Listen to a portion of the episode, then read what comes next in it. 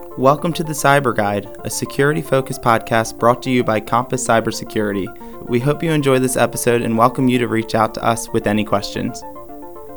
Hello, and welcome to this episode of the Cyber Guide. I'm Bob Olson, CEO of Compass Cybersecurity. Uh, joining me is Ron Nemus, our Chief Information Security Officer.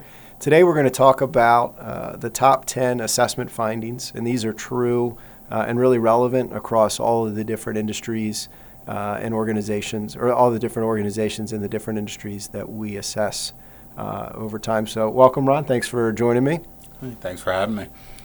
So, why don't we go ahead and just jump right in? Um, so, and again, these are these are the top ten, but they're not necessarily in the order of, uh, of the finding or the importance of the finding. And the way we're going to break them out to hopefully make it a little bit more um, meaningful to the audience and understandable is we're going to break it out across what we call the three pillars of cybersecurity people, policy, and technology. So, with that, we'll kind of jump right in. Uh, so, from uh, the people side, uh, which I, I, always think, Ron, is, is one of the most important aspects of cybersecurity, uh, as it, you know, it's been said a thousand times, it's truly the weakest link, uh, the people side, the human side of any organization. So, with that, the first um, finding that we, we typically see, again, across any size organization in any industry, is just an overall lack of, of a training program that even focuses on the basics. And wh- when we talk about training, we're not really talking about a lot of the technical security training that's out there. We're really more focused on just basic end user training when it comes to social media, um, safe web browsing, mobile devices, those types of things. Um, is that something that you see, Ron, as well when when when you're talking to our clients? Yeah, that's that's one of the major things we see is, is just the, the lack of a basic you know security awareness program. So it's it's even having something as small as uh, you know an hour training that's once a year. You know maybe you're you're doing something like a web based training or uh, maybe you have a you know a consultant come in and, and, and do more of an auditorium style or or um, you know meeting style meeting just to go over the basics, you know, phishing, um, you know, uh, password management, things like that, just to, to better secure and, and, and make your users aware what's what's going on out there in the, the security realm. Yeah, awareness is so important, and, and a lot of times we see in organizations individuals in roles that they don't really think that they would be targeted. And, and because of that, uh, when we do our mock phishing exercises, we typically kind of looking back at, at, at 2016 and, and what we've already done in 2017, uh, we typically see about a 25% success rate when we do these mock phishing exercises. So, in other words, if we, you know, if we send a mock phishing uh, email to 100 recipients in an organization, we can typically expect about 25 of those 100 uh, to fall victim to that, unfortunately. And, and really, only it, it only takes one. So 25 is um, you know, there's a lot of opportunities for there to then exploit that and, and, to take advantage of that. And a lot of times, why I think we, why we see that number being so high is because they don't have that training program. They have that lack of awareness, and so there's really an interdependency across a lot of the findings that um, that we'll talk about in this episode. Uh, so moving to number three, um, the other thing that we often see uh, as we're doing our assessments is uh, again, from the people perspective, is a lack of exercises, meaning a lack of tabletop exercises. So, getting key stakeholders together, assuming that you have an incident response plan, um, and just talking through the most relevant, um, you know, potential threats that you have and, and the resulting potential data breaches. So, again, you know, preparedness is so important, Ron. It's it's really key uh, to making sure that you are ready when it does happen, because it will happen, right? Yeah, I mean, we see it all the time. You know, a, a lot of the reasons that we get called in is is, is the result of, uh, you know, a breach or, or something that, that might have happened that, that you know raised their awareness this time, and and practicing and, and knowing how to handle these situations is, is all the more important. That's gonna cut down on your downtime, um, you know, reduce your risk, and, and that way you're you're better equipped, you know, to handle these. You're you're gonna spend less time, less money uh, the more practice that you have in these these situations. Yeah, it's all, it's always much less painful and much less uh, uh, expensive if you are learning and making mistakes uh, during these practices. So they're they're, they're super important. Uh, the the fourth finding, uh, or the fourth common finding, at least from what we see, still in the people category is just an overall lack from an IT staff perspective. Most organizations are stretched pretty thin uh, when it comes to, to IT staff. Um, so they really kind of lack the time, if you will. They're, they're trying to keep the network up and running and make sure that the you know the daily process flows are, are, are functioning correctly and all the infrastructure is working. And so they really don't necessarily, assuming that they even have the security skill set, which in most cases they don't, um, at least not the breadth of what they need to have. They don't typically have the time. Um, and, and again, it's just it's not because it's not a priority to them, but the reality is there's a lot of day to day more traditional IT functions that they're having to perform. And so, and also in fairness to them, you know, the security field is a broad field. And so there's lots of things that, that they need to be, you know, very proficient in to do it correctly. And, and it's just a real big challenge for them. Yeah, I mean, we, we see that a lot. I mean, think about your own, in your own life, you know, five, ten years ago, you know, how many electron pieces of electronics did you have, right?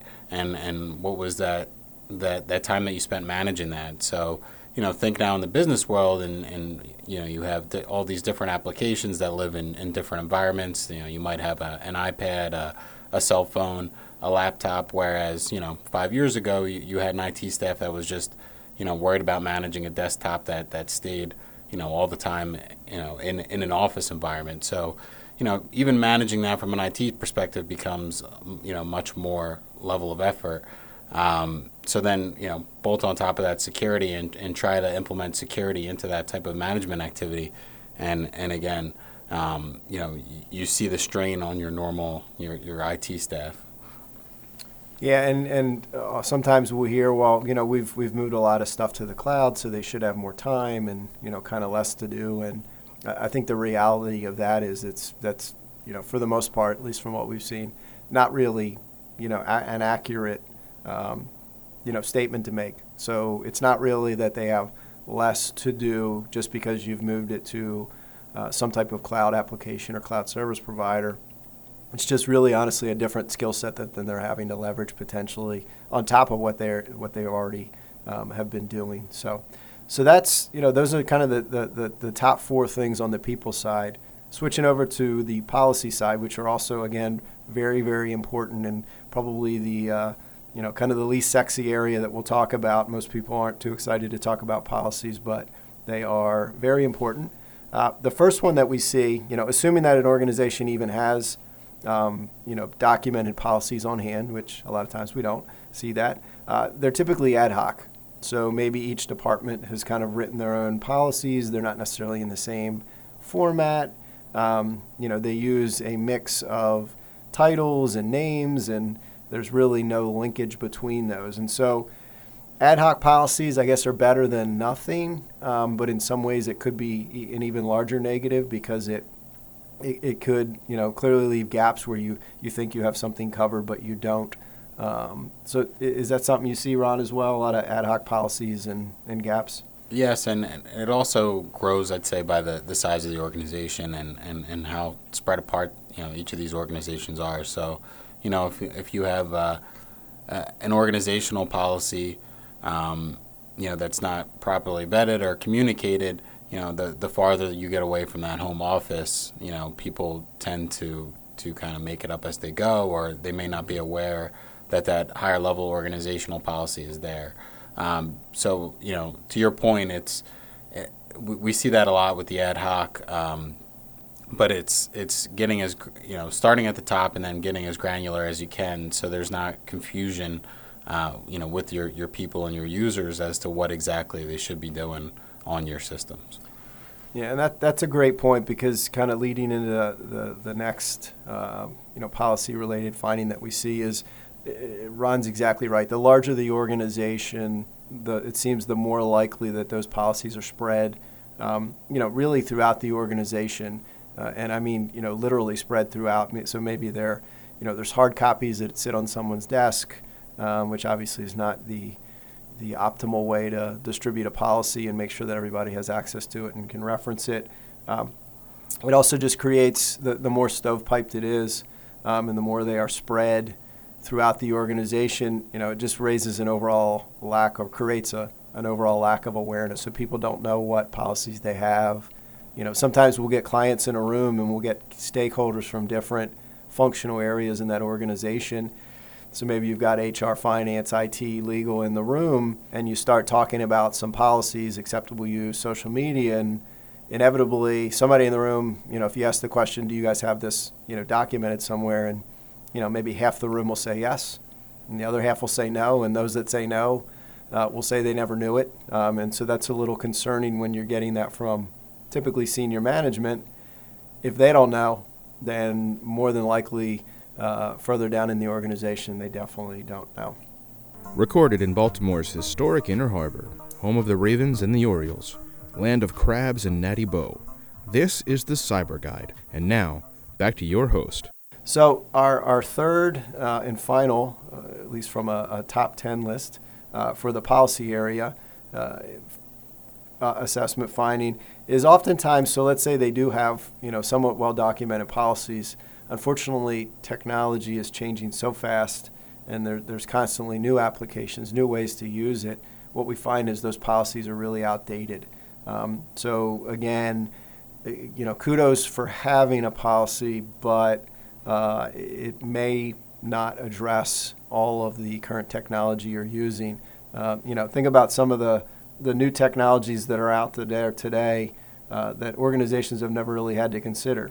Uh, you know, cloud, uh, social media. Uh, you know, what do you think, Ron, about those? Yeah, we, we see that sometimes. You know, where, where you know years ago they, they may have had this heavy reliance on a fax machine, um, but over time that that reliance has, has decreased and it's it's it's more um, you know on email now or, or maybe they use a um, a, a web-based fax service. So it's it's again as Bob mentioned, incorporating that and, and updating that, um, or or again maybe to your point, they might not they might not even had this cloud solution a year or two ago, and now a lot of the businesses translate or transitioned into the, the cloud service. So it's it's building security mechanisms around that and, and procedures that that um, you know safely to, to safely access that information. Yeah, I mean some of the technologies that we you know we use very uh, you know consistently throughout the day have not. If you step back and think for a second, they really haven't been used that long or in place that long. You know, so so mobile devices, everybody's got one probably in their pocket or purse or wherever, but they in the grand scheme of things, they haven't been around so long. So you know, it's very, especially for organizations that have been in place for, you know, you know, maybe decades. It's it's unlikely that they have updated their policies to address, you know, mobile devices, social media, uh, you know, cloud computing, those types of things, telecommuting maybe even, and, and so it's really important to address those. Switching to our third and final pillar, uh, technology. Um, so some of the things that we also see there, and again, these are um, really true across any any organization. Um, they're more sort of on the IT hygiene side, meaning you know the first example is just poor patch management. So there's you know on average about 100 new vulnerabilities that are discovered each week, um, and there's a reason that that software is updated on a fairly regular basis. So if you're not keeping up with um, you know patch updates of whether it's Microsoft Office, Adobe, any of the browsers, the operating systems that are out there, it's very easy to fall behind. Um, you know, what are some of the ways, Ron, that that a, a hacker could potentially exploit uh, an organization that does or, or does have doesn't have good patch management? Uh, it's just it's just opening up your, your weaknesses and, and making them more prevalent. So by not by not patching you know you're you're compounding your issue. So if if somebody was to send a, a phishing email with some malicious um, content in there, if you're not patching properly, the the ways that they can exploit your system go up exponentially. You know, so it's basically putting as many locks on your your systems as you can. Um, by by continually patching them, uh, you know you're able to to build layers of defense around you know your your network and your systems um, you know, not having that type of patch management leaves them much more vulnerable to a wider, uh, you know, variety. So your your target area is just increased so much because you know the, you don't put those locks in, in place. Yeah, and it really kind of can have a cumulative effect. So if you if you delay for you know a, a, a longer period of time, or the longer you delay doing your updates, it, it becomes this sort of uh, you know significant amount of work that your IT staff has to potentially undertake. So it becomes the, the longer you wait, the more work there is to do, oftentimes, which then sort of translates into the less likely it will happen. So it's sort of this this sort of death spiral you kind of get into, and it just gets away from everybody. So the the the second uh, common finding that we find in the technology area just goes around network segmentation. So, you know, what we mean by that is think of the houses in your room. So if you've you know you've got a house and it's got five or six rooms, um, you know, maybe on a floor, you can think of that as a segmented network, meaning that they're, that your you know, large house is sort of sliced up, or your apartment or whatever is sliced into different discrete, unique discrete areas. And so maybe one area is a little bit stronger, and that and that you've got a better, you know, lock on the door, stronger door, alarm system, something like that. Maybe that's the room that you keep your valuables in. The same um, sort of concept applies to the corporate world. So, do you have your sensitive data kind of segmented off or partitioned off, and then focus your security mechanisms where the you know sort of the, the jewels are, um, and how do you protect that data? And it's a it's a very common thing. Um, one of the reasons why we see it is because over time networks evolve and kind of get built out, and so nobody intentionally looks to build out a, a network that's just what we call flat or wide open. Uh, and again, uh, that really creates some challenges. So I think it's a thoughtful process organizations need to go through when they're building out their network or re-architecting their network. Uh, what are your thoughts on that, Ron? Yeah, so you know, especially now with, with compliance standards and, and payment card information being you know another hot button issue or hot button topic, uh, you know, you're years ago you were taking credit cards by the phone and and now you, you may be processing them on an application. Um, but you know you have to think who has access to that, right? So if in a in a non-segmented network, if if you're handling all this customer information and, and customer data, um, but it's it's not segmented, you know, you might have a down the line or, or in the office, you might have an unsecure network, maybe a guest Wi-Fi. Um, you know, maybe it's just something that you let you know your uh, another another entity connect to um, that again can expose that, that sensitive information, as you mentioned, you know, whether it be PII or personally identifiable information or that payment card information, which can result in, in fines and you know penalties that are, are substantial to the business. Yeah, I mean, most organizations have you know somewhat limited budgets, admittedly, when it comes to IT and as well as security, and so it really doesn't make a lot of sense to allocate those resources across you know uniformly across all the different portions of the uh, the infrastructure. Again, you really want to focus if you've got a limited, you know, set of resources, both dollars and you know and and human resources. You really want to focus them on protecting the uh, you know the data that is the most critical and sensitive to your organization. And so, network segmentation is is one of the things that we strongly recommend. The other on a on a sort of related note, uh, the the the tenth uh, overall and the third final technology uh, finding that we see is most organizations have done a pretty good job of investing in their technology. Um, you know, they've, they've in, in a lot of cases they've probably overbought as far as what they really need.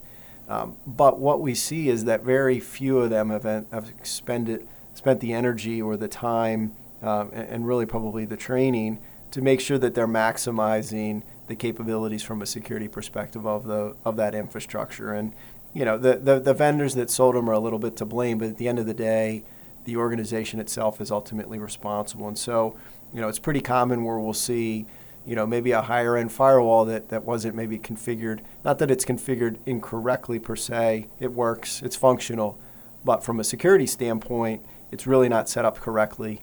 Um, you know, maybe what are some other some other examples that you see, Ron, just from a, a lack of sort of you know settings, if you will, from a security standpoint. Sure. Yeah. I mean that, that goes for firewall, but even desktops. You know, uh, you know, disabling services that you might not need, um, securing y- your passwords and making sure they're they're a certain length, uh, and and the frequency. You know, is, is is how often is that changed and how often is that checked. Um, you know, allowing remote access to that system. Basically, uh, you know, services that you might not even know are turned on. Um, but but checking for those and making sure that they're turned off to again, you know, block an entry point into your network and, and block that weakness. Yeah, you're really trying to limit that, you know, the, the different ways that a, a bad actor could get into your organization. So if you, you know, the more doors you shut, the less likely they're going to be able to come in. And, and those doors that you do have open, you're going to be able to monitor those a lot more closely. And so, um, so that wraps up our, our, our segment today. That's our top 10 assessment, assessment findings list, uh, broken out across the, what we call the three pillars people, policy, and technology. Thanks, Ron. And thank you for joining us. That's it for this episode of the Cyber Guide. We thank you for listening and hope you'll join us next time for another security focused podcast. Remember to subscribe to our channel if you've liked what you heard and pass it on to your colleagues. The Cyber Guide has been brought to you by Compass Cybersecurity. Compass takes a risk management approach to cybersecurity, examining the employees, policies, and technology within an organization to give a complete view of their cybersecurity infrastructure. For more information on Compass and their mission to shift the world's data to be safe and secure, visit us at www.compasscyber.com.